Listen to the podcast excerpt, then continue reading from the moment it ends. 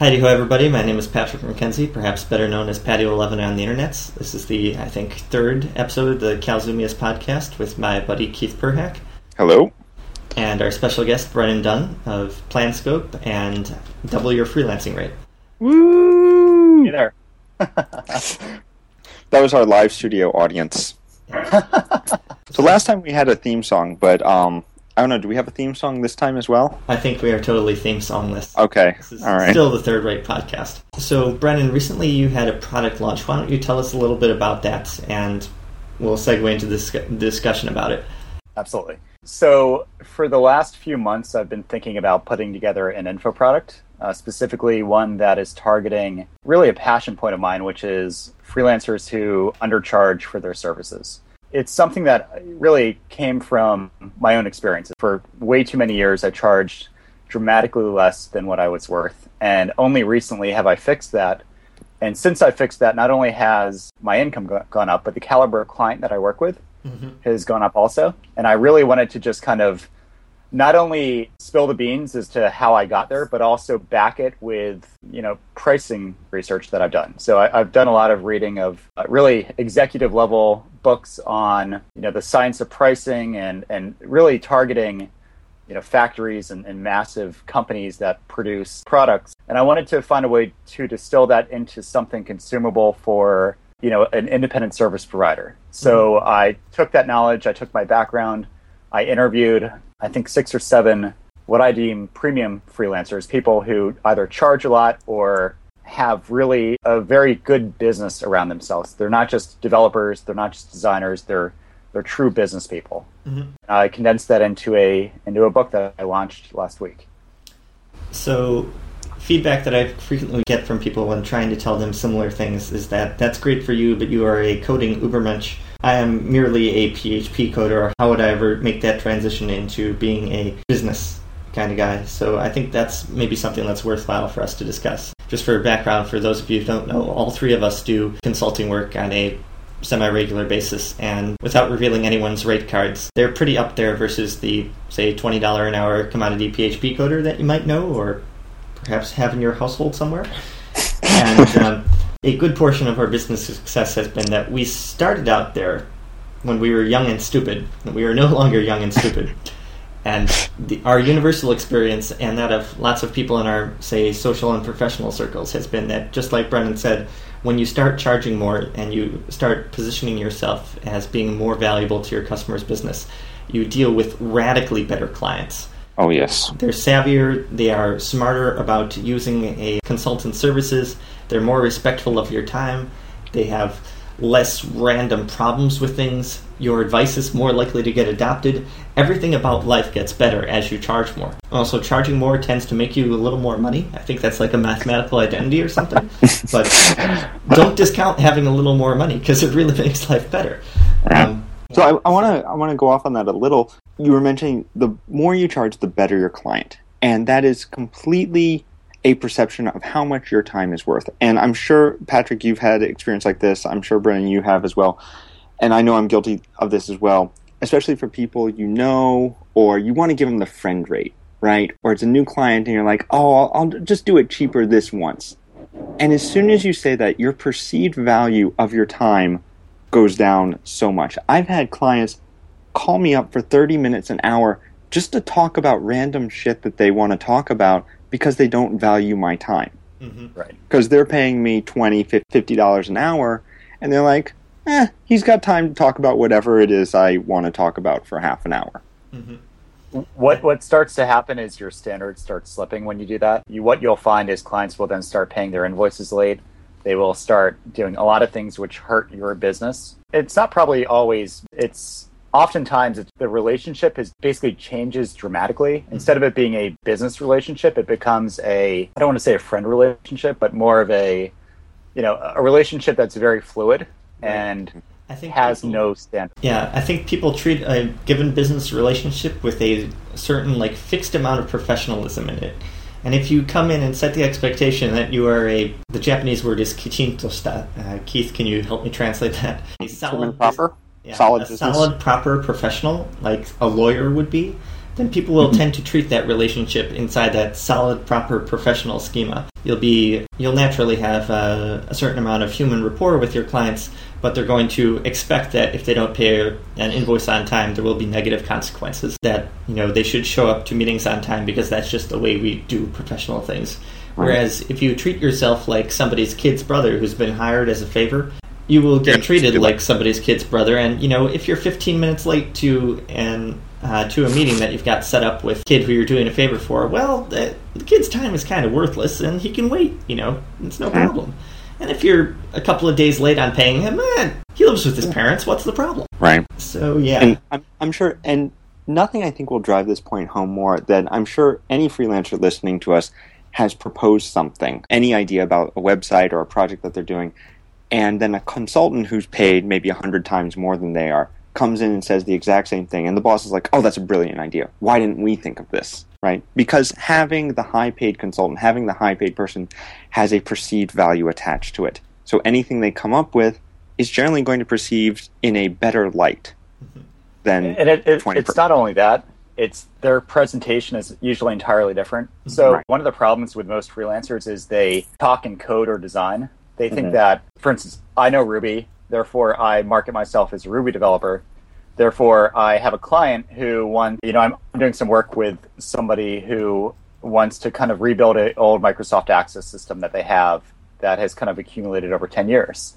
so instead of me marketing myself to them as I'm a coder, I'm going to rewrite your code to be web based instead of you know using Microsoft Access. Instead, my positioning is I'm a business consultant who we're going to look at what you have currently and see where we can optimize and what that will do long term. Well, it'll, it'll save you a lot of money because I'm going to be I'm focusing on your business. I'm not focused on the code necessarily. I'm focused on what code do I need to write and I'm really internalizing this. What code needs to be written in order to make his business more successful. And that's something that I, I see so many people mess up. They look at themselves based on what technologies they happen to know and use right. instead of the outcome that the clients actually hire us for, which is to make more money than they spend on us. So something my buddy Thomas Ptacek, also a high karma person on Hacker News, says is that one of the differences between freelancers and consultants is that consultants own the business objectives of the code that they write. If you're building a scalable content generation system or something, that's basically like the Ruby on Rails five minute build a blog demo with a slightly different objective. But the slightly different objective is designed to directly create business value for the customer. By we're going to get you more traffic from Google, you are going to convert X percent of them into your free trial. That is going to convert into revenue. And rather than you know you delivering the scalable content system and saying, okay, stuff can now appear on your website, so I guess I'm done. You both instrument it out so that you can directly measure how much revenue that gets produced, and then the, the crucial bit is that when you produce revenue and stuff like that, and you have a reputation of doing that in the past, both for other clients and for this particular client, then that informs how you are going to present everything else that you do, such that you are not providing commodity coding, but instead you are providing business initiatives that the Underpant Gnomes uh, narrative is question mark, question mark, question mark, I fill in the revenue, and then we go to profit. And then you charge numbers that would shock the conscience of a um, basic like commodity like freelancer. Right. So, speaking of numbers that would shock the conscience, so all three of us are in kind of an awkward position because there's absolutely no reason to say your rate publicly. Let me talk about past rates because I think all of us at one point probably charged $100 an hour. Keith and I used to work for Japanese uh, megacorps. Uh, well, mine was a little more megacorpy than Keith's, but Japanese engineers make nowhere near 100 bucks an hour. So I thought $100 an hour was a quite high freelancing rate. Mhm. And um, it turns out that after you start making clients sizable amounts of money, or you know, if a given software company has ten million dollars of revenue, one percent of their like a one percent improvement in their conversion funnels is worth a very sizable amount of money. Then Right. hundred dollars an hour no longer makes sense for your services. I think we tend to be very bad at quantifying the amount of success we bring our clients, Mhm. and we're very bad at charging for that. We look at ourselves as, you know, you rent an hour of my time, and for that hour, I'm going to write code. Instead of looking at the big picture, which is it's going to take us X many weeks to build a system that will increase, like you said, there's revenue by 1%, which if they're making 100 million a year, that's a million dollar increase of revenue. Mm-hmm. And the amount of time or effort or whatever else that went into that is immaterial as long as it's less than the net result of that investment. Right. You pretty much took what I was going to say. I was going to say that one of the key things, and we had talked about this with Amy Hoy as well, is rephrasing what you are and what you're doing. And um, Brennan, you really touched on this. And you said, I am not a programmer. I am a business consultant that is doing X, right? So that's reframing it in a way that the business, that the client can understand, right? Because a programmer, especially if they're not a technical client, programmers can be found on Odesk for $5 an hour, right? right? Programmers are building a tool for you where a business consultant is solving a problem. I think a lot of us, especially myself when I did a lot more programming, I always felt that I was solving problems with programming. But the problems that I was solving were things that other people were identifying or that other people would have to take and put into the business sense, right? I was solving technical hurdles and technical issues, but I was never really solving an issue of increasing revenue by 10% or whatnot, right? A good parallel to that is saying to a carpenter that you're solving problems by cutting wood. The carpenter really the benefit is to the to the end consumer is you're building a comfortable chair or you're building a wardrobe that holds all of their clothing. You know, the how they hammer or cut the wood and, and everything else, the carpenter takes a lot of pride in, but typically to the end consumer, it doesn't really matter. And I think that's, you know, Patrick used the word commodity, which is something I use throughout the book. If I'm a $100 an hour Ruby developer and I market myself as a developer who writes Ruby, and then a $5 an hour Ruby developer comes along on Odesk, there's absolutely no reason if I'm a commodity that my client should not, or my potential client should not be hiring the person 20 times less than I am. Right. And, you know, it's like corn. Like, I don't care what field corn was grown on. Mm-hmm. I want to eat corn. And when we position ourselves as a commodity like corn or oil, or whatever else, it becomes a race to the bottom, which you really can't escape until you start positioning yourself differently. Right. And you um you phrased in the book, and this really hit home with me. You were um you phrased it as personal vanity. And that really just kind of struck me. It's like I like to think that I write clean code, I write extensible code, I write clean HTML, I'm responsive, blah blah blah. But really the customer doesn't care about that it does not provide them any value as far as they can see for me to have clean code. That's completely a vanity thing. Now, I know from a technical standpoint, there are a lot of merits to it, especially for people who have to come in later. But explaining that to a not, especially non-technical customer right off the bat, I mean, who cares? To be hundred percent honest, the clean code you're writing is the feature. What you need, you just need to explain the benefit. You need to explain your maintenance costs will go down. Right. You won't be spending as much having somebody need to come in a year from now and clean up the mess, you know, what we call technical debt, which just uh, kind of a, a, word of warning, don't use that word or that phrase mm-hmm. uh, when oh, marketing yourself. It just sounds bad. You know, basically just say, I, I'm, I work in such a way that the amount of money you will need to invest in the system after this initial phase of work is complete mm-hmm. will be less than it would if I didn't work that way. Right. Right and that's how you position the benefit. Right. Right. And honestly, learn the language of your customers. This is not universal across all customers, but many customers would phrase that as a lower total cost of ownership. And if they talk like that, I understand that you're a programmer and you hate sounding like a guy that has an MBA. But if your customers talk like they have an MBA, perhaps because they MBA are indeed MBAs, then you need to learn to speak that language. And you need to learn to talk like we have a lower total cost of ownership. There's lower risk of failing to uh, execute on the strategies in later quarters because you'll be too busy fixing the existing system, or the system will be insufficiently flexible to start handling uh, newer initiatives that you might want to bolt on later, that sort of right. thing. In addition to just the money thing, I think there's also sort of a status gain in moving up the ladder from commodity web programmer or designer or what have you to business consultant. And status in that, take a lawyer, for example. A lawyer's professional competency is writing letters but no lawyer in the history of mankind has ever described themselves as a professional letter writer for hire, for hire or a letter writer specializing in empty threats. Um, a, they're they're smart about being a profession and having their time and advice be valued, and then reliably charging extraordinary rates for that time and build in six minute increments. But also the notion that they are providing outsized value for the business with their relationship to the business, allows them to be perceived as more credible and to be sort of at the table when the important decisions are made. And especially as you get kind of, you know, leveling up in consulting, you will frequently be, you know, at a smaller company, say with 30 employees, you might be talking to the CEO or one level below the CEO, talking to project leads in charge of, even as an outside consultant, you might be in charge of things that are kind of core to the strategic outlook for the business, which with great rewards come great responsibility on that, but it's kind of a nice place to be. You'll spend less time kind of having your uh, the minutia of your craft get micromanaged and more time being able to kind of within reason pick the tools slash processes slash people you want to do your work with and be sort of you know allowed to succeed in your work in a way that if you're charging $20 an hour and you're perceived as somebody's kid's brother you won't really be allowed to succeed in the work the really the difference is you know you go from being a outsourced developer to a really a close advisor that has a, a huge opportunity where they can help steer the direction of their client's company.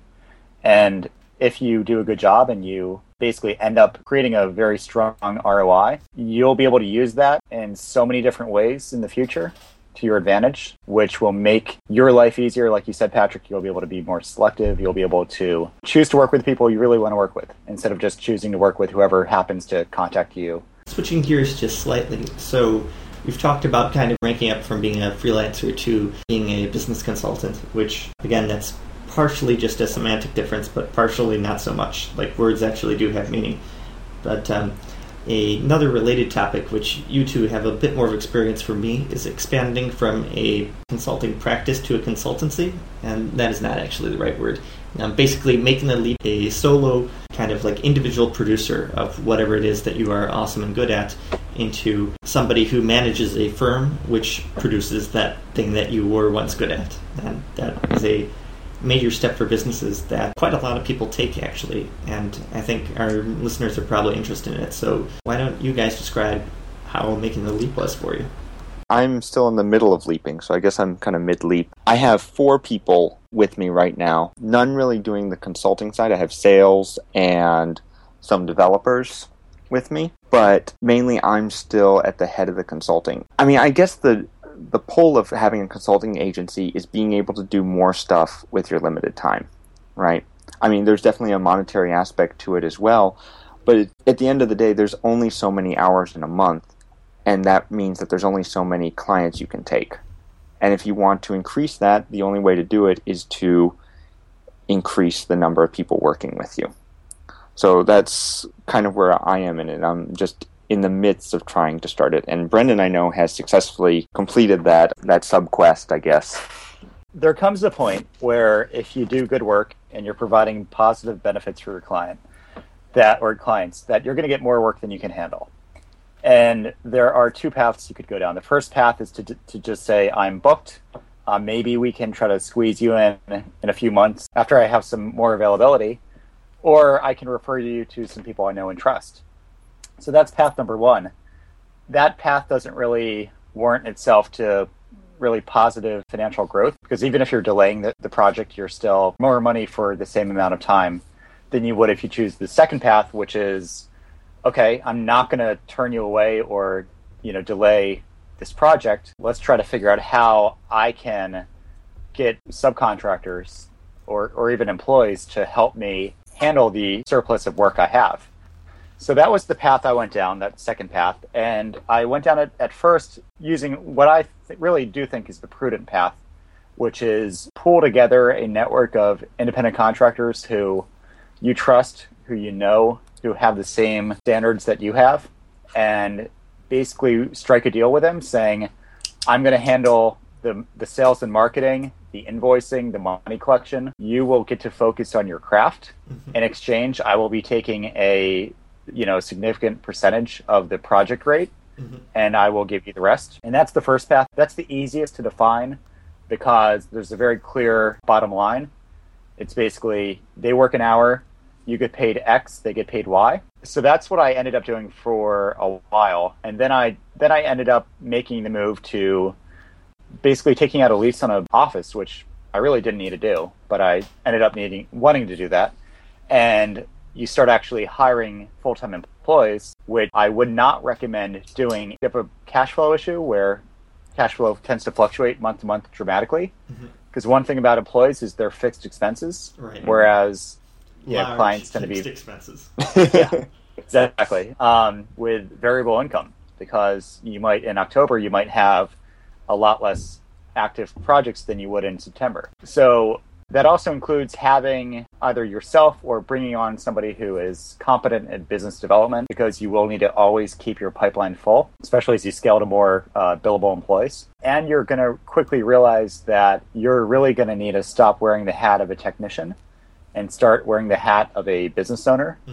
Your life will revolve largely around accounting and payroll and possibly even legal things and maybe even HR or really hmm. no not maybe even HR definitely HR it becomes a much different ballgame So was that a hard transition for you? Because I know all three of us really started as programmers. I mean, we started programming because I assume that's what we love to do. I know Patrick and I love programming. I assume Brennan, you love programming as well. Was it really hard for you to switch into that more business managerial role? it was because I'm really not that great of a manager It- it's I, really I think your been- success begs to differ, but Well, no, I, I frankly, I, I, there are people significantly better than I am who would have, who would have done a much better job than I, I did at times. You know, I, I made many, many mistakes. I made mistakes hiring.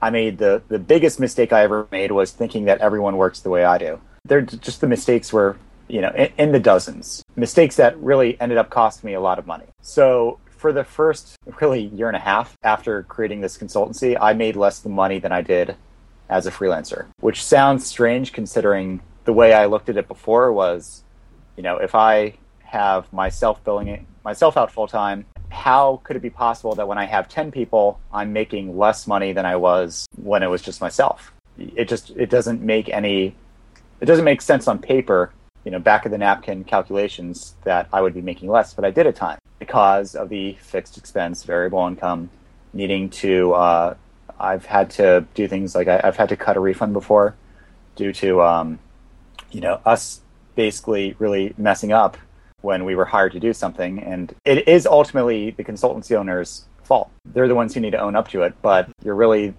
responsible for other people's actions, which I'm really not the best at. But you know, it, it took some time to really get to be comfortable with that. So I think folks who might be a little early in their careers or less experienced with this um, might not have a very reality-based view on like the difference between, say, charge-out rates that the client is getting charged and what the business pays for that. So this was news to me, so I'll um, go into what I've learned about it uh, for the edification of people here.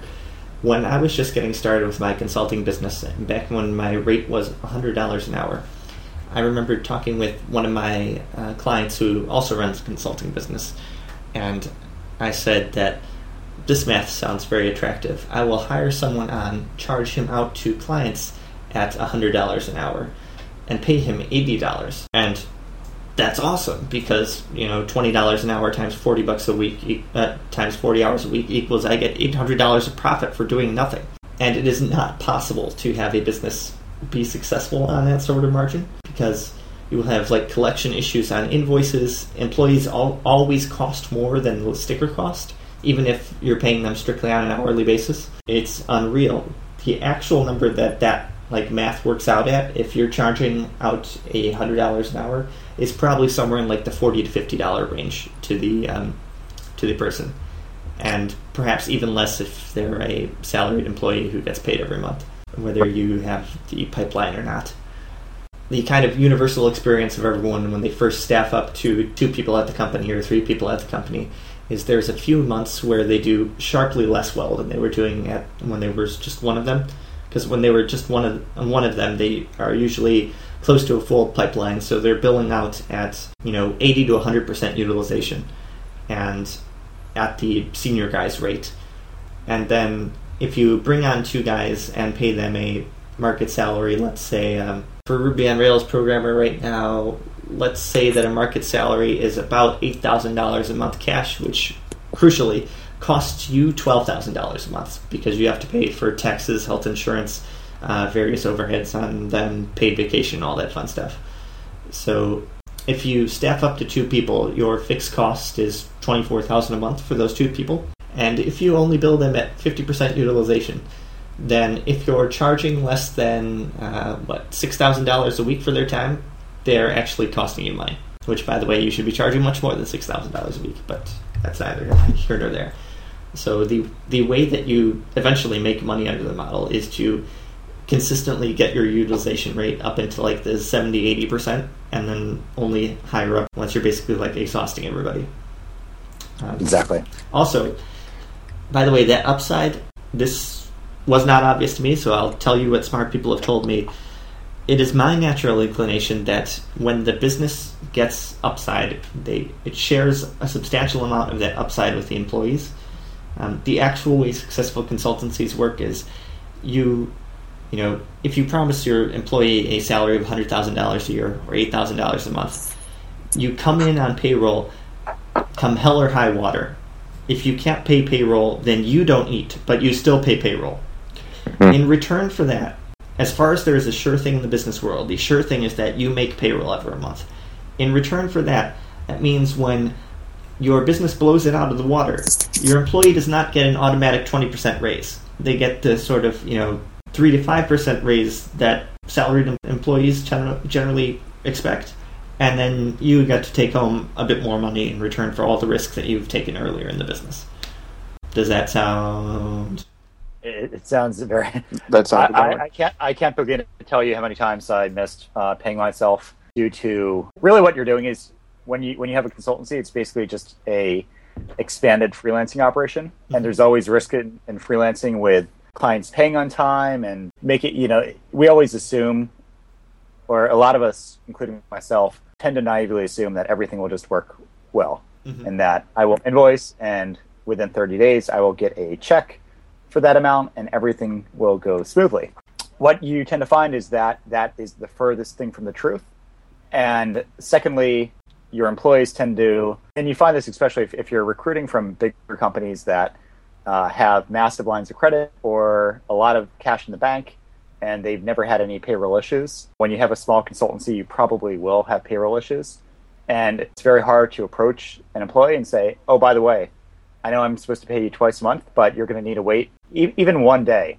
Really starts to breed, I don't want to say hostility, but. Well, uh, it makes them um, nervous. Not being able to hit payroll even by a day is like, well, what's going on?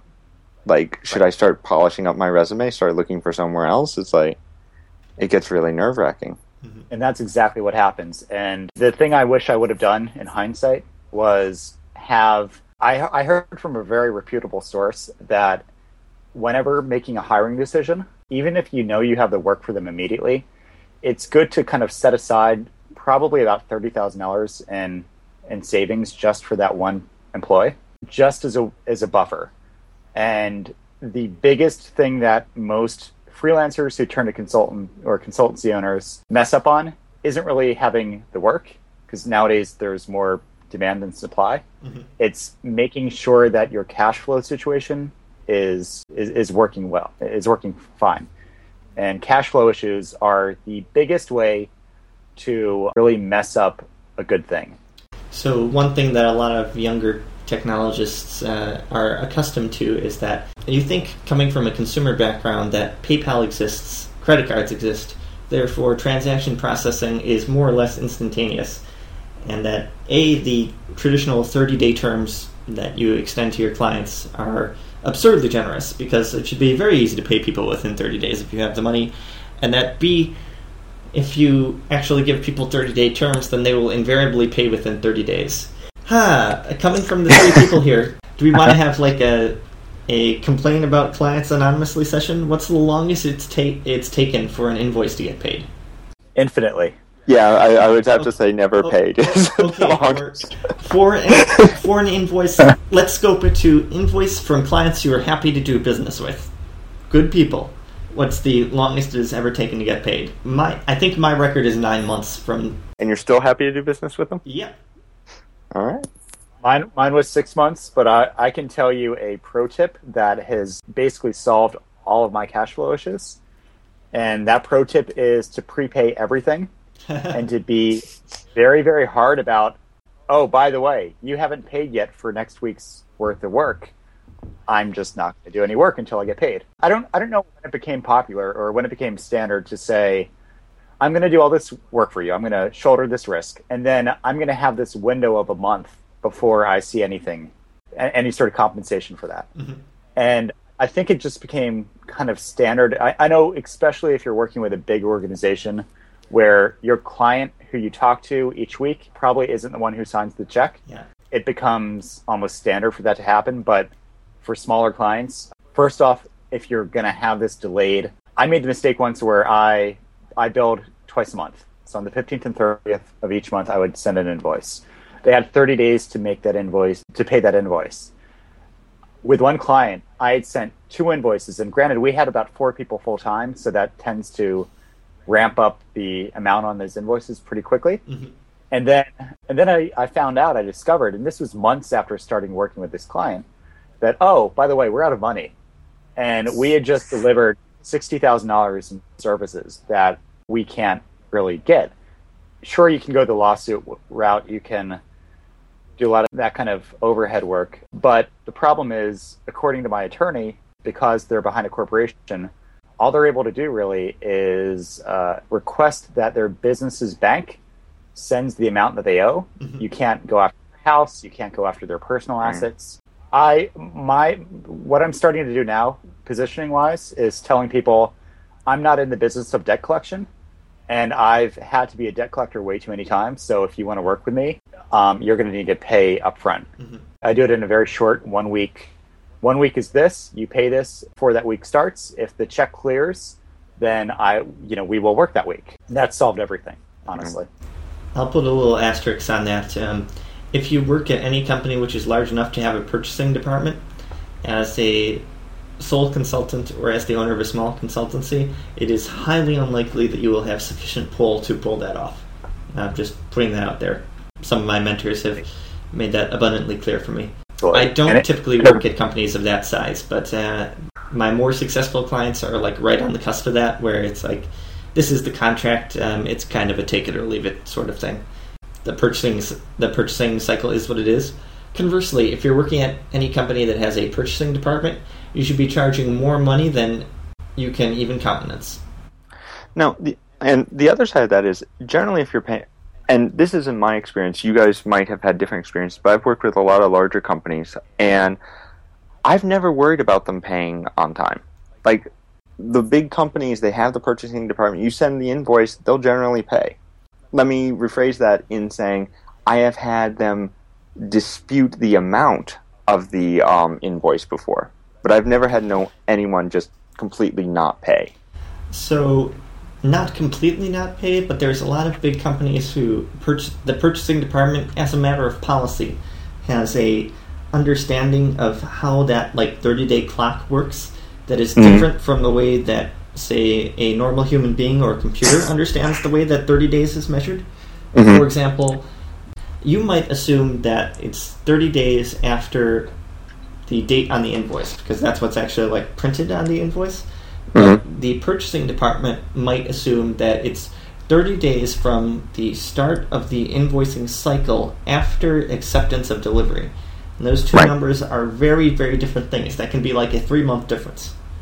Right. So if you're dealing with um, not a client of mine, so I can name them. If you're dealing with Bank of America, you, know, you will not budge the Bank of America purchasing department because they just don't care. Right. They're, they're not graded on paying you in a quick fashion. In fact, to the extent that their you know their department has any KPIs, it's paying money that is owed as slowly as possible. so you know, as long as they're not getting sued on a weekly basis, they just don't care. Right. Which, when you ha- when you have fixed expenses monthly within your company, and it's not just your own income on the line anymore, that can be very risky. Yeah. And that's why make sure you have the cash and make sure your cash flow situation is good before you start getting reckless. Right. Is my and with large, company, large companies like that, they know that dealing with them is a pain in the butt. That's one of the reasons that they pay so much for this kind of service in the first place man, this is like freelancer tip number one. Never underbid with the goal of getting more business. It never works out well. Ever. Exactly. There is a reason that a full time developer costs $100,000 a year, but the same developer working on a contract basis costs bare minimum 8000 a week. Everyone knows that there's overhead and risk involved. You have to make that back somewhere. Conversely, the business, they care more about themselves than they care about your financial situation. The things they get out of having a person available is that you know, even in America, which is a very many American states are right to work, which means that they can fire you at any time for any reason. It generally takes a lot of time to onboard a new employee, both in searching them, going through the candidates, hiring somebody, training them up, getting them to actually be productive on the project, evaluating their performance, seeing that it doesn't work out, and then firing them, even though that theoretically can get done in a day, typically takes like three to six months after you've, you know, reached the uh, point where okay, it's clear that it's not working out. You just need to get all your ducks in a row to avoid a possible lawsuit. One of the reasons that companies come to consultants like us in the first place is that we can credibly promise that the given business need that they have will be delivered like two weeks from now. You know, there is a number that they write that number on a check and bam, it gets done. And in return for bam, it gets done, the number on that check has zeros in it, lots of zeros. One of the core things I really tried to include in my book is the mistake I see a lot of people making with basically reverse engineering their prior salary to come up with oh, God, what their yes. rate should be. yeah. And particularly if your prior salary is twenty eight hundred bucks a month. High five to Keith and I.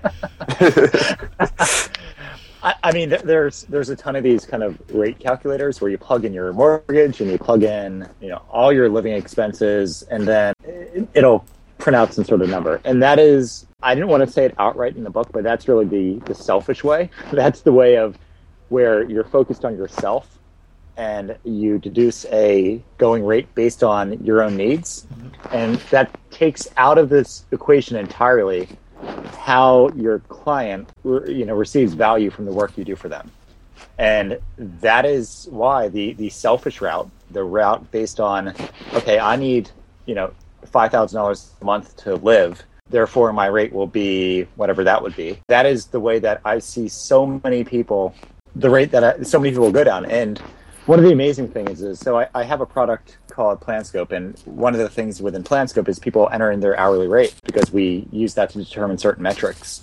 And with one simple SQL query, I was able to really get a grasp of okay, what are people charging across the board? And there seems to be this invisible chasm between 50 to 75 an hour and 150 and up. And I wanted to really try to understand why it was like this. So I, reached out to a a handful of these different people, some on the high end, some on the low end, and asked them outright. Not not really outright, but kind of I circumvented the question a little and, and got to know them and got to know who they were.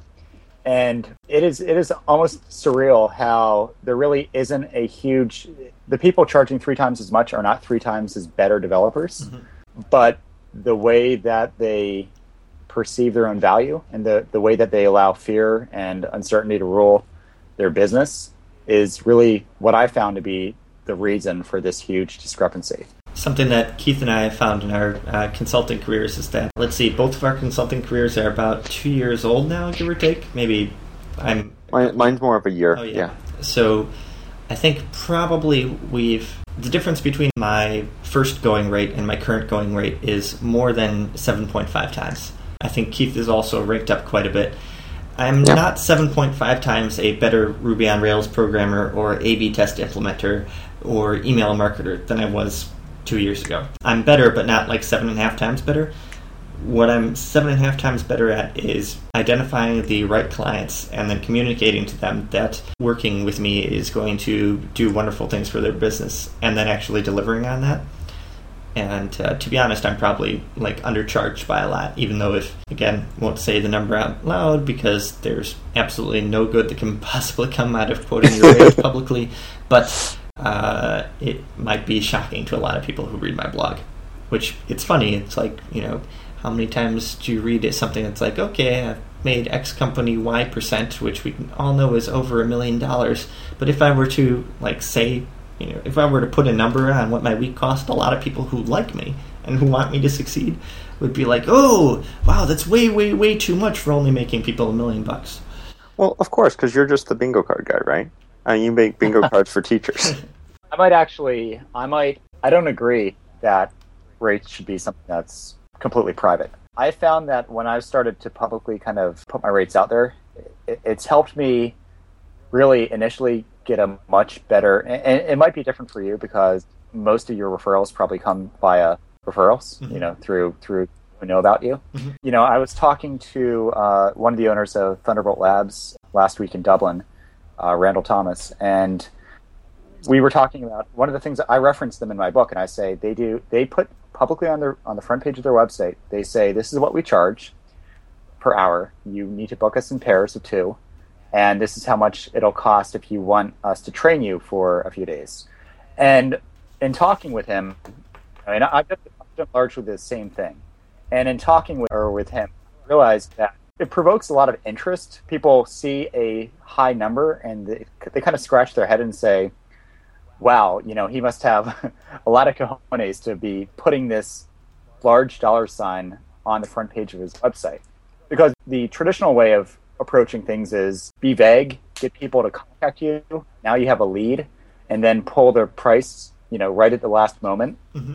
And that's like standard sales, right? It, you know, it's hard to acquire a lead, therefore, don't put any impediments in between you and having a, a new lead in your CRM. Mm-hmm. But what we found is it's reduced the amount of qualifying we've had to do, which is always a good thing. Okay. And allowed us to get really off the bat a different client who treats us differently than I think they would otherwise. Right. So, you know, it might be something. It's hard to split test a consultancy website because you know gauging conversions probably isn't as easy as it might be otherwise for a product site. Right. But it's something to try out. I I'm actually I'm starting to be swayed in the direction of publicly putting up your rate. It's like on a menu. You talk about I forget the wording you used, but uh, essentially vetting the customer, right? Vetting the new clients, and I've had so many, and I'm sure you guys have had the same thing. I've had so many clients that because I don't say my rate, up front. We have the huge discussion. We talk about the proposal and everything, and I'm like, "This is how much it, it's going to cost," and they're like, "Oh, we don't have that type of money." And there goes five, ten hours, fifteen hours of my time having thought about all this, and and you, you chalk it up to a loss. I mean, that's that's just how the business runs. But to be able to pre-vet them, like you said, saves a lot of time and a lot of headache and heartache. Honestly, I think that's kind of a if it takes you five to ten hours to get to the point where you understand if someone is willing to drop ten thousand bucks, that might be an opportunity to improve your qualification process. Obviously, I'm out of the price range of a lot of people who come to talk to me for this, and that's okay. But I don't think I have ever had a period of longer than an hour where I was totally in the dark about whether someone was a good prospect for a consulting relationship or not. I've had clients where I have given a vague estimate at first just to test budgets and no batting of eyes, no nothing. And then when I come back with the proposal, which is exactly that, they're like, oh, by the way, we have no money.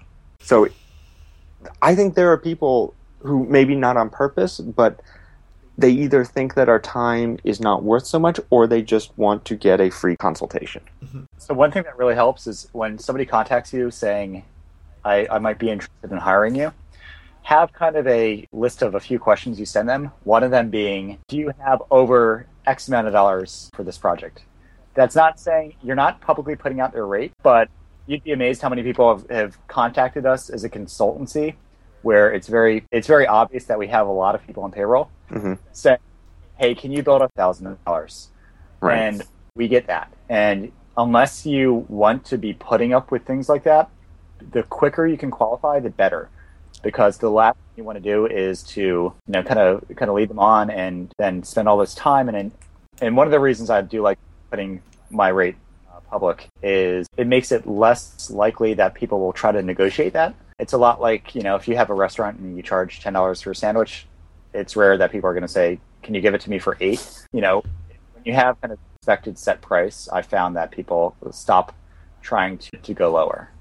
I have the utmost respect for both of you.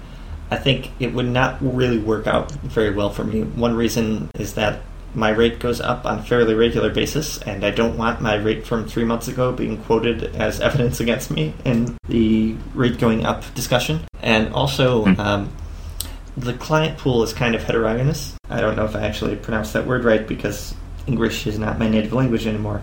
But, um, like, you know, kind of the the client who is most in my wheelhouse is a company, say, in the like Fog Creek zone where they've got um, won't get Fog Creek's numbers out obviously, but like eight figures of revenue, software company, two dozen employees, uh, two, three, four dozen employees, whatever.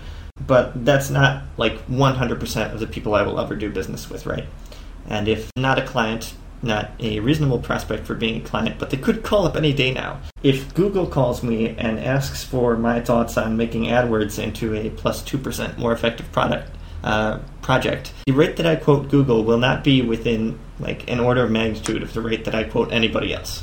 And that Yeah, goes that- back, and that goes back to the value because the amount of value Google's bottom li- adding two percent to Google's bottom line is not the same as adding two percent to a company that's only make a million a year, for example. Um, No, I think that's, I think that's a very valid point, and I think I, I, I think, I mean, I know for a fact you and I do di- different forms of consulting. Mhm. My, I deal with a lot of unknown startups and people who are you know single founders or uh, you know they are the CEO of a smallish company. It's harder to gauge whether they can afford me, whether you know it, it's very easy to, to Google Fog Creek and, and know who they are, right? Mhm. I don't know, but I think I think if I was doing more of the kind of consulting you were, I might not publicize it as much or at all. what's the old i think my favorite post that was ever on hacker news was about this guy saying that do do do there's all the animals get together and they try to discuss what's the best way to be an animal. And the lion says oh you need to run fast and eat things and spend most of the day sleeping. And the ants say oh you need to have uh, 10000 of us and the monkeys say you need to eat fruit and live in trees and similarly you know what's the best way to run a consultancy there's a lot of successful ways to run a consultancy a lot of successful you know offerings that you can have for clients, uh, charging mo- models, yada yada yada. With that said, there's some like definite anti-patterns, like charging too little money, and there's also some things that I think are a win for almost everybody. One which I would like to suggest to both of you, because I know you both charge on an hourly basis. Best tip I've ever gotten was to start charging weekly. It makes life so much better. Um, both because it tends to make scheduling better. Um, if you charge hourly, you will often end up having weeks that don't kind of like cleanly bucket, right? That decreases your effective utilization rate, which, like we discussed earlier, has very major impacts for the business. Um, another being that and people kind of have a, a very constrained dynamic range for the amount of money a hour of someone's time is worth. Um, you know, they typically know what their every hourly salary they've ever worked for is, and they're all low numbers. And they know what every other hourly employee's numbers are, and those are low numbers too. It gets difficult once you get, you know, past um, 100, 200 bucks an hour to walk up an hourly rate. And people feel inclined to make adjustments to that hourly rate in ways which are, they seem reasonable when you're talking about a number, you know, that low number, but they're huge with respect to the business. Like, if you quote 250, they might say, ah, 250 is a little tough. I can do 225, and that's 10% off of you know your bottom line right there. Whereas you know for just a little like we moved one number on a piece of paper by 25 dollars, where you know if I'm talking to a client and I was disposed to talk disposed to have the price that I quote be negotiable, which is not something I'm disposed to do very often anymore. But five thousand dollars off the like my client really just they need to have a win to take back to their boss. Then I can slice five thousand dollars off whatever number I quoted with, without affecting a price by that much percentage wise. You know, Right. if you're quoting a week rate, twenty five dollars moves your outcome not at all. Whereas if you're quoting an hourly rate, it moves it quite a bit. So I've actually started shifting toward a weekly rate also. And one thing I would advise everyone is to A/B test your new leads. You know, try. You should always be experimenting with different tactics about what you know whether you're pricing by the day, the hour, the week, and everything else. But one of the things that I found, and here's kind of a punch list for why weekly is better. First of all, if you're charging hourly, you might as well just be a contracted employee, and they're going to get very particular about scheduling. You know, they're going to look at so true. line items. Mm. Yeah, they're going to line items. They're going to start being very particular because, frankly, you don't have a product. You're you have, you have you're selling time. Whereas when you approach it as a you know as a weekly flat rate product, that's really what you have, and you can kind of there's no nitpicking that goes on with, well, you know, I actually like the way Bob worked over Jim. Or if you have any project management overhead, every client on earth hates seeing that as a line item. Mm-hmm. You can include that in that one set price without needing to kind of justify those those line items, you know, come invoice day. Right. One thing that happens to me a lot, not a lot, but just a fact of life, clients will not always have their act together. I was once working at a particular consulting site, and you know, my point of contact, for whatever reason, uh, wasn't going to be available for the next two days. And I said to them, "All right, no problem. I'll just you know use your Wi-Fi, and uh, I won't invoice you for the next two days." And because the guy who had brought me in was a kind of a mentor of mine, he said, "Shut up. Never say that again to anybody. If the client, you know, if you're working on a weekly rate and the client doesn't have their act together, that's fine. The client is paying for not having their act together." Um, whereas if you're working on an hourly rate, if you send someone an invoice that has a line item of 16 hours waited for Bob to get back from vacation, your client is going to be very, very pissed off. Exactly. Yes. If you're not well established enough or you're not comfortable enough to go up to a weekly rate, even going to a daily rate, it'll get you all scheduling benefits, and you know you won't be micromanaged like you're a teenager uh, working for a restaurant anymore. You'll also tend to kind of capturing the benefit of things that were previously getting lost to inefficiencies in the business.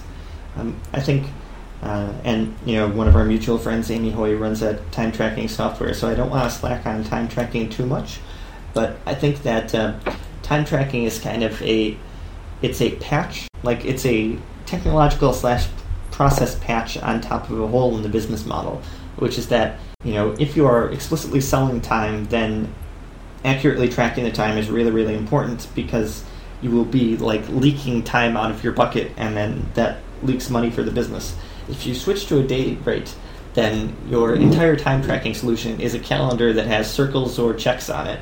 No matter how the business or you know your particular schedule for that day or importantly your client's schedule for that day works out you will stop leaking quite so much value in sort of like dead weight loss for the business so we're at about an hour and 10 minutes into the interview, and there's one more topic that we would like to talk. So let's move a little bit away from the making awesome consulting businesses thing. So, Brennan, you just released a product which is uh, online course slash ebook offering. Um, Keith has significant amount of experience working with info products as well, and I am dipping my toes into the water later this month with a online video course offering to teach people how to do lifecycle emails better. Let's talk a little bit about what we've learned about that. But before we get into what we've learned about it, I know I had a comfort comfort level issue with this before I got started. What's the difference between what we are doing and these scammy info marketers who are hawking books on AdWords about make money online with the tip that some uh, mom discovered in her spare time? Absolutely nothing. Nothing. We are just as horrible as that. Stab in the face, Keith. Stab in the face. I think I think we're using like if you look at my I remember I posted something that got to Hacker News on how I had originally sold I think the first two thousand dollars in sales. Mm-hmm. And it had a link to the sales site. And people there were people who said, Wow, you look like a, a scammer because I use bolded fonts and you know italics some, in some places and I lead things in with questions like are you ha- unhappy with your rate? Do you hate the idea of doubling you know does doubling your rate scare you? You know, kind of the the tried and true, really, mm-hmm. uh, marketing tactics mm-hmm. that need to be done if you want to quickly capture somebody's attention and then convince them to keep reading. Yeah, I don't. I don't think. I mean, we joke and we we you know laugh at a lot of these kind of info products that you see on late night television or you see these little landing pages for how to work from home and make a million dollars. I, I think the the tactics we use tend to be pretty similar. You know, you have a, a clear call to action. You have a you know a, a, headline that captures people's attention. I don't think there's a clear difference in medium mm-hmm. no. that we're you know between us and, and them. yeah, Listen, I think there's a difference in product. Right. I think not only is there a difference in product, and this is not something that our general customers will see, but I think that the back end, and I'm not talking about technology. I'm talking about how we provide content to the community is much different than the sleazy marketers because the sleazy marketers they really don't give anything back. But I mean, I know um, Brennan, you talked about how you had um, used your email list and how you had emailed people and funneled people and made your two thousand dollars in pre-sales.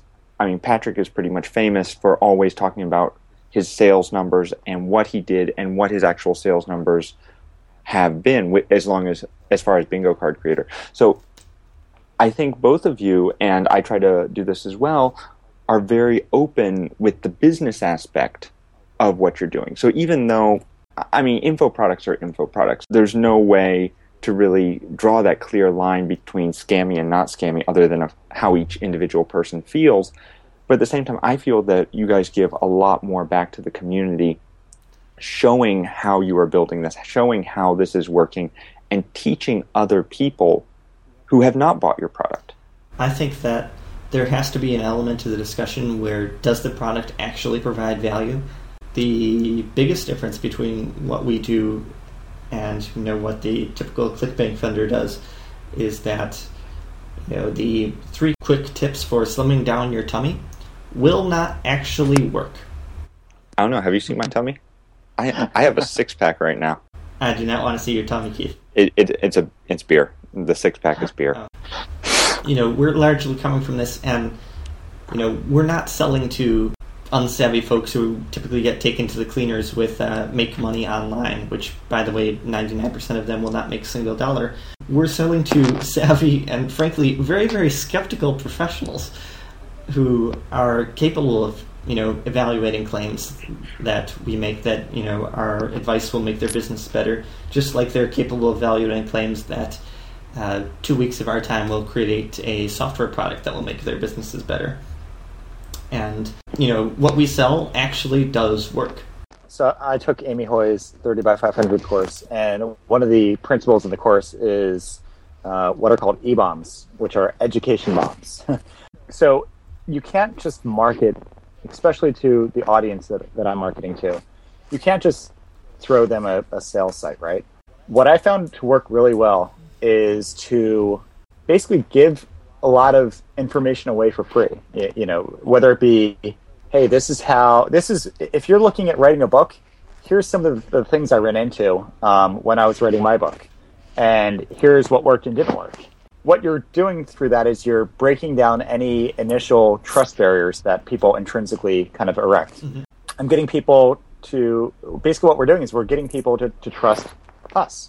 And then the natural segue is to say if you if you appreciated what I had to say here and this kind of jives with what you're looking for, I also have a product that will do X which you might be interested in. And that's the proverbial call to action. And you can do this through blogging, you can do this through a lot of different outlets. And I mean, that, that I think the biggest instrument to success, both with PlanScope and now the book, has been doing that. I mean, I've done articles for freelancers on, uh, you know, how, how to how to estimate a new project or something, and you know that will get shared to quite a few people, and then basically what I'm saying is my product is the this philosophy that is in this post. If you like this post, it's represented in this product that I built, and you might enjoy it. Mm-hmm. And I found that to be a huge win in terms of making not only is it a free kind of avenue for sales because it's your time that you're spending writing these kind of educational blog posts, but they really, you know, they, they, they really establish yourself as an authority in subject X. Mm-hmm. And that helps tremendously. Yep. So that's kind of like I already hate myself for what I'm about to say. I'm going to say that it's content marketing 101. Why do I hate that? Mm-hmm. Number one, because I hate the word content. And number two, because I think that's unnecessarily disparaging because that is a tactic that indeed will actually work. And that many, many very savvy people, including a lot of my consulting clients who did not get up to, you know, $20 million a year in software sales by being stupid, don't necessarily use to nearly the uh, potential that they could be using it to. But right. there's like variations on that that have made it more effective in my experience. Um, one of them is if you write a post of interest to your market or to people who are adjacent to your target market, a more effective call to action at the end of it than I help people set consulting rates. BTW, I have a ebook on doubling your consulting rate. You should buy it is to say, if you are interested in this subject, I have a newsletter, and if you sign up to my newsletter, I will give you one free thing right now, which will help you out on this. And also, over the course of the next few weeks, I will send you things you will enjoy. And given that you have just proven that you know you have some level of expertise in something, people are will tend to think that the incentive that you are dangling uh, in front of them is likely to be valuable, which you should make it valuable, obviously. But they're they're likely to trust that okay, it's got to be at least as good as this blog post that I just read, right? So you will get their consent to get email from you, and then converting people via email just absolutely raffle stops over the conversion rates you will get on websites. Um, you get to control the entire experience. You get to kind of like be within their decision making cycle over weeks rather than over minutes. Uh, you get to uh, produce more trust with them. It's just an epic win in every possible way. To see more, um, sign up for my email list. Not too subtle there. Seriously. This is actually, I think, uh, Brennan, you covered in your book, but even consultancy should probably have some sort of uh, get a email. Uh, you know, we will give you some sort of like a report that we've prepared about your uh, your industry or your use of solving some problem in your business in return for your email address. And uh, even for selling consulting services, it's an epic win. Um, I started an email list in May, and I think I launched it, and within like two hours, I had an email address from a CEO at a company which was um, a company I would very much like to do business with, to put it mildly. And so, you know, the obvious thing if an, if a CEO has just asked, "Hey, I would love to get your emails," is to kind of send him an email, right? And that worked out kind of well for all parties. So even if I, you know, never had any sort of product to offer the list, it would be totally worth it for me to continue dripping out content. So I guess, and I think, it, especially for consultancies, the kind of clients we have, Mm-hmm. being MBAs, business people, tend to not think email is as bad as some of us do. oh god, yes. Um, oh yeah. I think, by the So- way, that engineers radically overestimate how bad they truly think email is. I have I have a very like engineer focused audience. Pretty much a majority of people who are on my blog are kind of squarely in that wheelhouse. Many of them report hate getting email. I have what four thousand of them who get an, a weekly email from me, and you know I ask people to reply if they like it, and people routinely tell me things like, "I have never liked getting email from anyone else, but man, this is awesome." Which, not to toot my own horn there, but it's it's not because you know I produce emails that are better than anyone else in the world. It's just because that everybody, regardless of whether they say they hate e- uh, getting email or not, or they hate being marketed to, if you produce something which is producing genuine value from them, they're going to receive genuine value from it. exactly. So we were talking about dripping about content. Let me give you a quick pro tip here. A lot of people use email as a, sort of a newsletter thing, where everybody on the list gets the same thing at the same time, which kind of gets you on a content treadmill for your email list. Uh, one way to avoid getting the content treadmill is to like I started with you know nothing written for the email list. So the first week I you know wrote something. I think it was on um, software as a service pricing and then the second or third week I wrote something on selling to enterprise businesses. Now, getting on a content treadmill would be bad if I could never get value out of those two things again. So what I set up was, and this is very trivial to do in MailChimp or your mail service provider of choice, I set up an autoresponder where anyone who signs up for the email list today gets the email about software service pricing, which is totally new to them, tomorrow.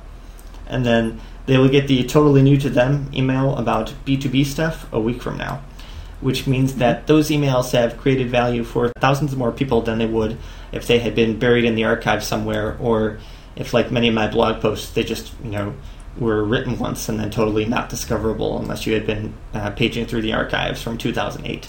Man, people we auto commoditize our content in a lot of ways. Speaking of commoditization of content, um, the perceived value that people get from an email versus a say blog post or is very very different. My experience has been that over the years I've kind of developed a style that works for me. I typically write 2,000, 4,000, or 8,000 words, a big, meaty, like treatise on a subject at once. And that is what I do. And the typical reader on my blog will be on the blog for about three minutes, which means they're either skimming or they're not reading much of it, uh, or they're absolutely superhuman with their reading speeds. And then, you know, it's done, and uh, maybe they'll be back in two weeks. But if I send the same caliber of stuff to the email list, I get like lots of really good comments that are both motivational in that you know I love getting my praise button pushed, and also the, comments you know really indicate that they've read and interacted with that email. Like they've you know, I ask people explicitly, write me back and tell me about the change you made in your business as a result of this advice. And people have written me back and said things like, um, as a result of the software as a service email, we changed our software pricing. It increased sales by 90%, uh, which was happy. I got a blog post out of that one. But, um, you know, I'm not happy because I got to blog about it. I'm happy because the business is able to make payroll every month because of that decision.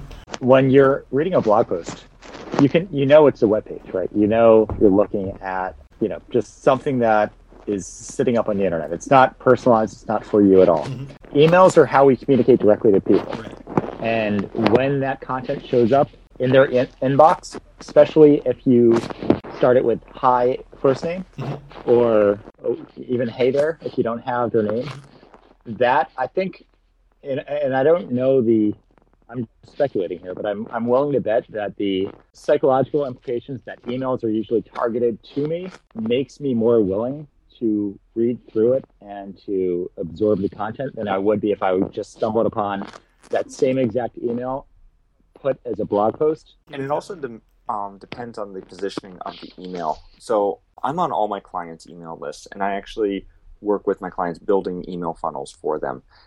And I even though I know it is my client and I know that I'm signed up on their list, so I'm getting about 10, 12 emails of theirs every day from their blog posts and stuff. Really looking at the way that the emails are structured, I feel a an emotional response depending on that. So so I have some customers who want to put their blog name first and then the title after that or whatever. And when I see emails like that, they don't have the personalization, and the subject line says title of blog and then blog title or post title. And it feels like a form letter, and those generally get deleted right away. And then there are other ones that it's like, Hi, Keith, how are you doing? Or Hi, Keith, I just saw this great email. Or I just saw this great tweet. Or I just saw this great blog post. And I see it coming from my client. It has their name in the sender it has great blog post as the subject, and it says "Hey Keith" in the front. I think, oh, they're emailing me, and I know I'm the one who wrote these emails, or I'm the one who set up the funnel, and yet at the same time, I'm like, oh, he's got a mail for me, and I know that like it's automated, but at the same time, there's just that visceral response. So I think you're right on with that. Email is the way we communicate with people on a one-to-one level, and even if we know that they are form mails, it still connects with us. I think also people have a much different mindset when they're in their email client versus being in their browser. Like if you think what's probably above and below the email you're writing versus what's above and below the blog post you're writing, what is above and below an, e- an email that someone is reading is probably important work.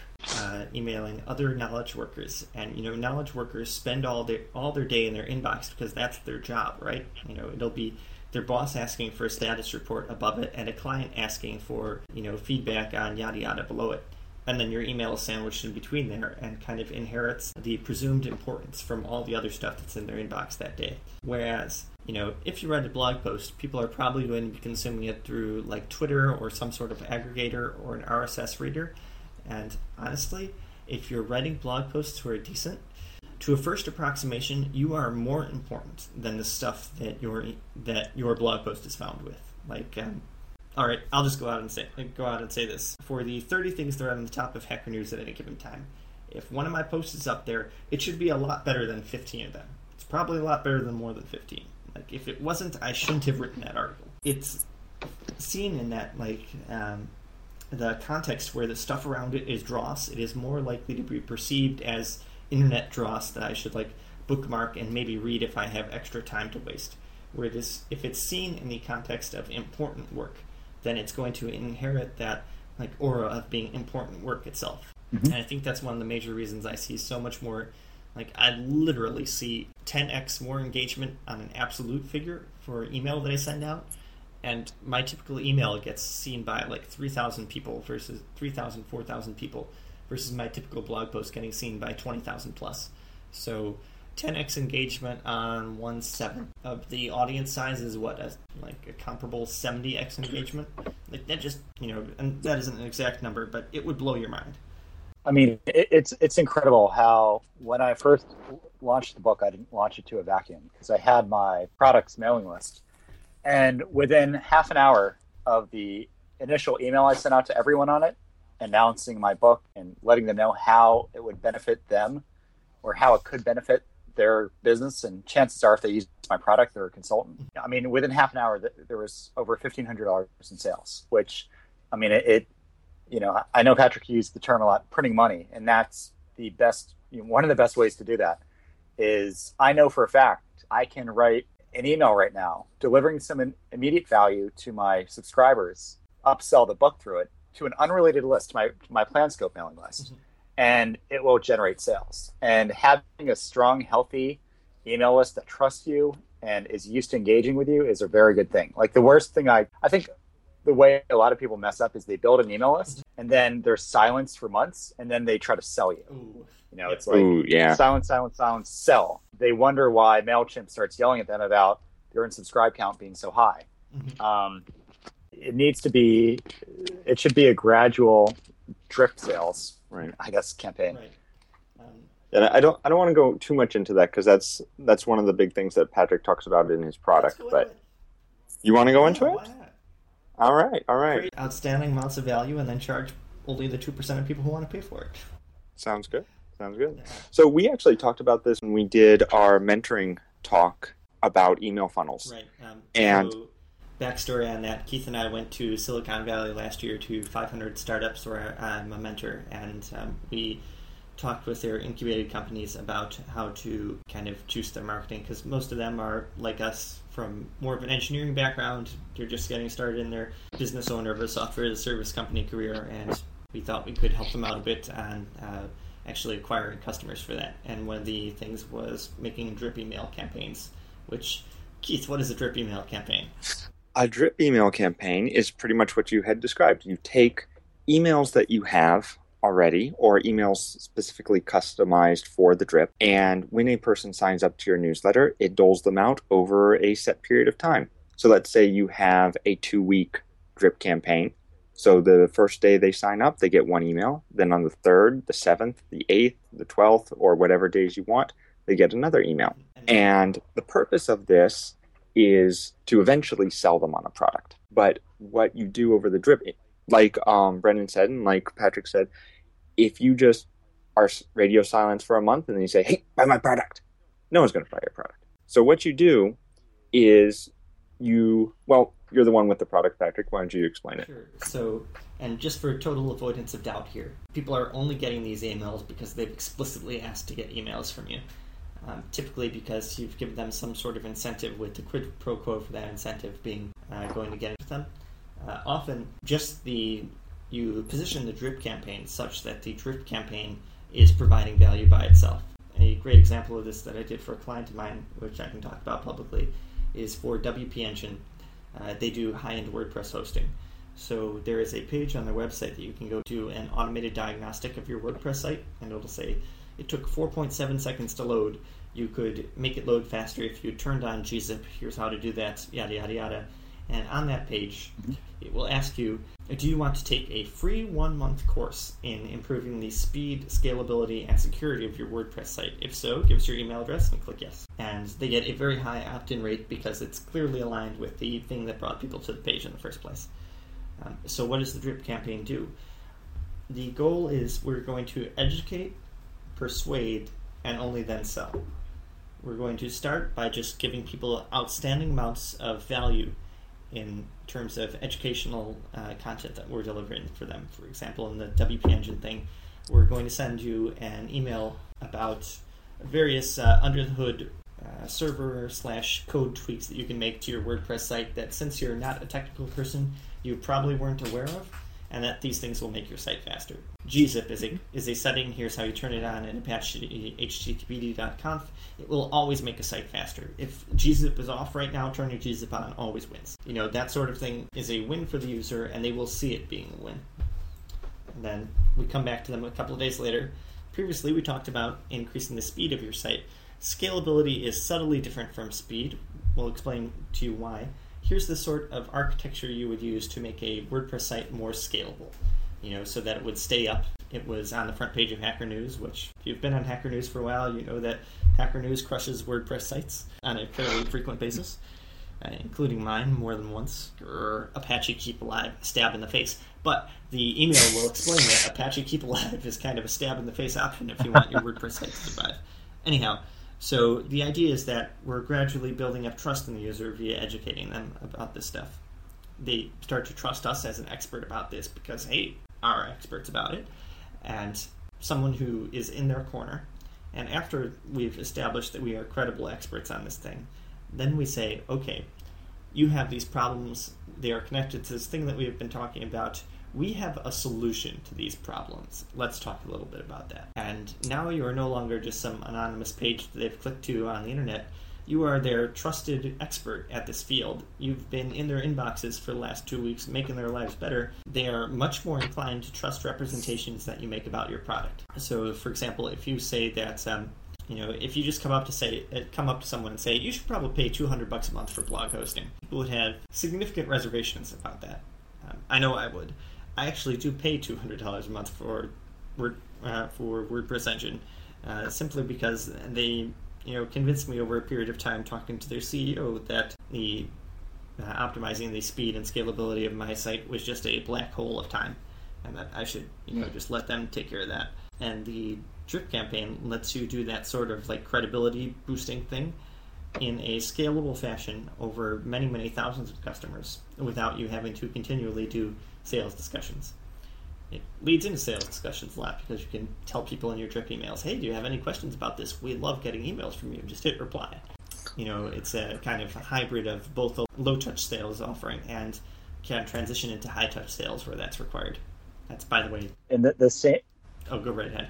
These these same exact principles, by the way, apply directly to consulting. If you um, and I think actually, Patrick, you're the one who, who mentioned this as an idea. But if you if you do something like how to go about hiring a your, your first web developer, and or how to how to make sure that you're basically business centered educational material for people who are on your list and might end up hiring you. The more you do this, you can. I mean, I've literally closed because I've, I've done the we've we've hosted user groups and conferences and things like that I've closed six figure deals in 15 minutes because there's no sales needed. They, you know, they understand. I've educated them enough about this arena that they're entering into. Right. You know, hiring people to build custom software for you. I've educated them, and they've also kind of I've, I've inadvertently swayed them over into the way I think about that. Mm-hmm. I become the benchmark, right? Mm-hmm. They're, you know, when they if they look at my competitors, they're looking at it from the benchmark that I've set forth. This is uh, like and star this, guys. It's probably the most important thing in the interview. If you if you're in the position of educating someone, you largely get to determine their outlook on all further things in that space. If you, you know, if you are already someone's trusted expert on the subject at issue, sales is man, it isn't even really a sales discussion anymore. You sit down at a table and you're just talking. It's just the natural outgrowth of the discussion you would have earlier. Like, you know, earlier the discussion was how would you, you know, if we've talked for the last couple of uh, weeks and I've explained why A/B testing is a win and um, told you how I would structure an A/B testing and how you can make your organization do more A/B testing and whatnot. And if the you know CEO sits down with the laptop at me and pulls open a page and and starts saying, What would you do on this? then that is a, suddenly a sales discussion. But nobody at the table perceives it as being a sales discussion. It's a foregone conclusion. I'm winning that engagement. And if you tend to be, you know, I tend to be naturally shy. Mm-hmm. And there is, if you don't want to come off, if you don't want to live, if you don't want marketing your freelancing business to be like selling a car, this approach will make it so, like you said, it, it's not even sales anymore. It's it's then you're you're figuring out the details of a transaction, mm-hmm. and the need to convince has already been done. And that's really what sales is, right? You're convincing somebody to use your to buy your product, and the the sales has already been done through valuable material that you're giving away to these prospective clients, mm-hmm. and that has worked wonders for my business. Yeah. Same here. One of the largest uh, sources of business for me, obviously, uh, word of mouth plays a big, big role in pretty much all services businesses, um, especially for consultancies too. But one of the sort of like uh, make my bone steps was publishing so much on my blog about kind of the, the things that I end up doing for clients, which is largely um, ways that engineers can improve marketing outcomes at the client. Because I have a certain amount of expertise in that area, and because I am seen as having a certain amount of expertise in the area, which those are two very different things, guys. You can be a total genius, but if nobody knows about it, it doesn't help you. It makes the sales discussion radically easier. It's not even sales at that point, it's more like order taking they've come to the decision that they want to do this, you are the natural person that they would want to do this with because A, they feel a bit of soft social obligation to you. I mean, if you have a favorite teacher from college, wouldn't you want to do business with them versus J random person who happens to be in the same industry? And also, you know, you've so informed their thinking about this subject that if they were like you're the benchmark that they hold everybody up, else up against. Um, I've literally had um, consultant clients say that you know I went, won the engagement over another firm that very highly regarded firm in the industry, and uh, I said, "Oh, well, I'm just curious. Can you help me help out my business here? Why did I win the engagement over competing firm X?" And they said, "Oh yeah, we had a talk with that guy, but he kept disagreeing with you." Oh, that's awesome. but the only person who's going to agree with me 100% of the time is me. So that literally means that Sorry. I'm the only person that can get hired for this job. Oh, that's awesome. well, here, here's the thing, Patrick. Imagine cloning yourself, and this clone has none of the comments you've put on Hacker News, none of the you know the blog posts you've written, none of the podcasts, mm-hmm. and they are offering the same exact services as you are. The amount of work they would need to put in to get probably the kind of rates you justify it would, would be happen. a mountain. Yeah, it would and never happen. I want to clarify this because this is something that hacker newsers sometimes get wrong. Um, the fact that I'm Patio 11 and quote unquote internet famous, which is a little over exaggerated, by the way, only a couple thousand people know who I am. Uh, they're the right couple thousand people, but only a couple thousand people know who I am. The fact that I have that internet reputation is not the sole driver of the consulting business. Um, I get one of the main things that drives consulting business is kind of the hush hush uh, discussion between CEOs on what happened the last time I got hired for an engagement. But getting in the door at like the first kind at the first couple of high profile companies was largely uh, the sort of uh, publishing slash speaking slash talking on podcasts and whatnot, um, being public with my numbers, that sort of thing uh, that I'd been doing in my early years and that would have been there's ways you can get around that for example by networking but uh, keith and i live out in ogaki in gifu prefecture which is a place that we love but it's kind of the middle of nowhere relative to mm. tech companies with 10 to 100 million dollars of revenue. And there are not really solid options for networking with um, you know we're not exactly rubbing elbows with joel spolsky on one hand and paul graham on the other here in ogaki. At the tech mixers. So to the extent that networking matters and guys capital N capital M networking matters it's kind of built here. So for at least my career the kind of internet participation was a major sort of greaser of the wheels that kind of got it going. And after that um, well after and concurrent with that being able to execute and actually deliver the kind of results that my clients are hoping for is majorly important. If it was routinely the experience of clients that they paid uh, the money they think I was worth, and that no needle at the company moved as a result of the engagement.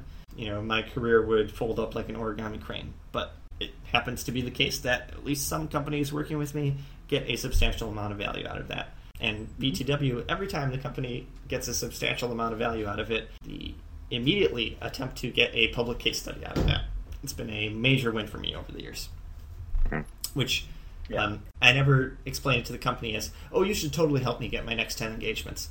Um, it's typically, hey, as a matter of fact, I have a bit of an internet platform, and why don't we get a mutual win here out of talking about this, such that you know you get your name in front of my audience, and I get my name in front of your audience attached to a number, like say I made you a million dollars. Yeah, that sort of thing works. And you you say that it is for getting your clients, but it, more than that, it is a mutual win because let's take WP Engine for example.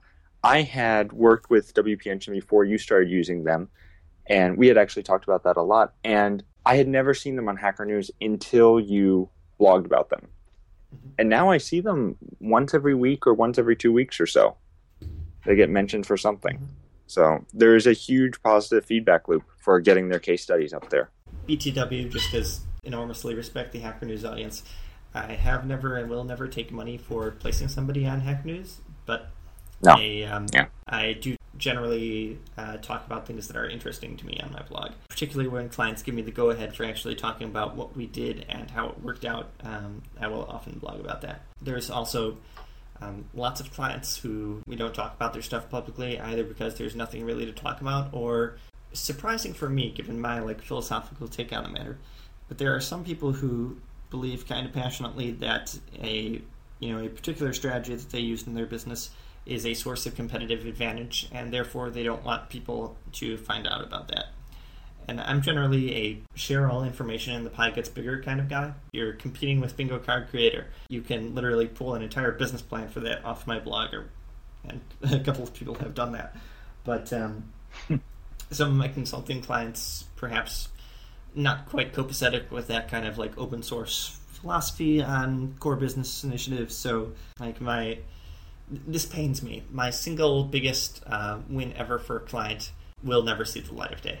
That's one of the one of the reasons like that sort of thing is um, one of the reasons why I don't just do consulting full time because I was paid wonderfully for that engagement and it was great fun. We created a lot of value. The world is better off for it having happened. There's a you know, clenched fist in my stomach right now. It's I really want to tell you what we did because it was awesome, and I can't. They bought my soul.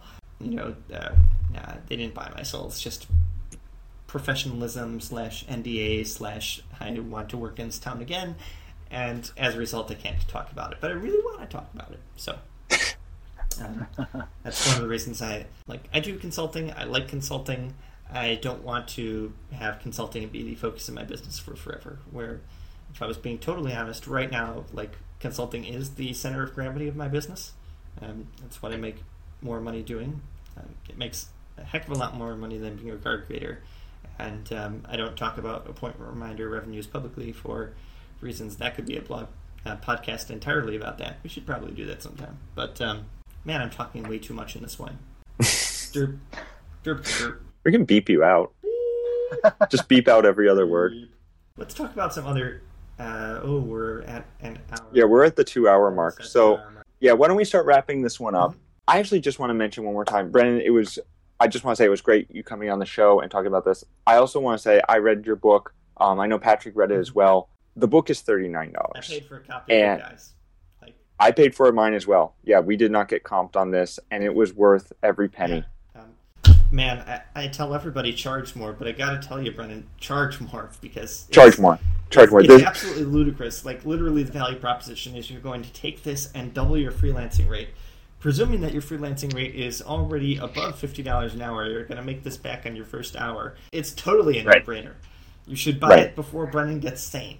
Yeah, he, he's actually mentioned he's going to raise the price. So before he does that, you should go buy it and honestly in the first five pages i had three new ideas mm-hmm. right? Like i ha- i got so much value out of that book and it was only $39 it's just a no-brainer. Go buy it honestly. Yeah. Brennan you want to give out the url for listeners? We'll put it in the show notes as well but.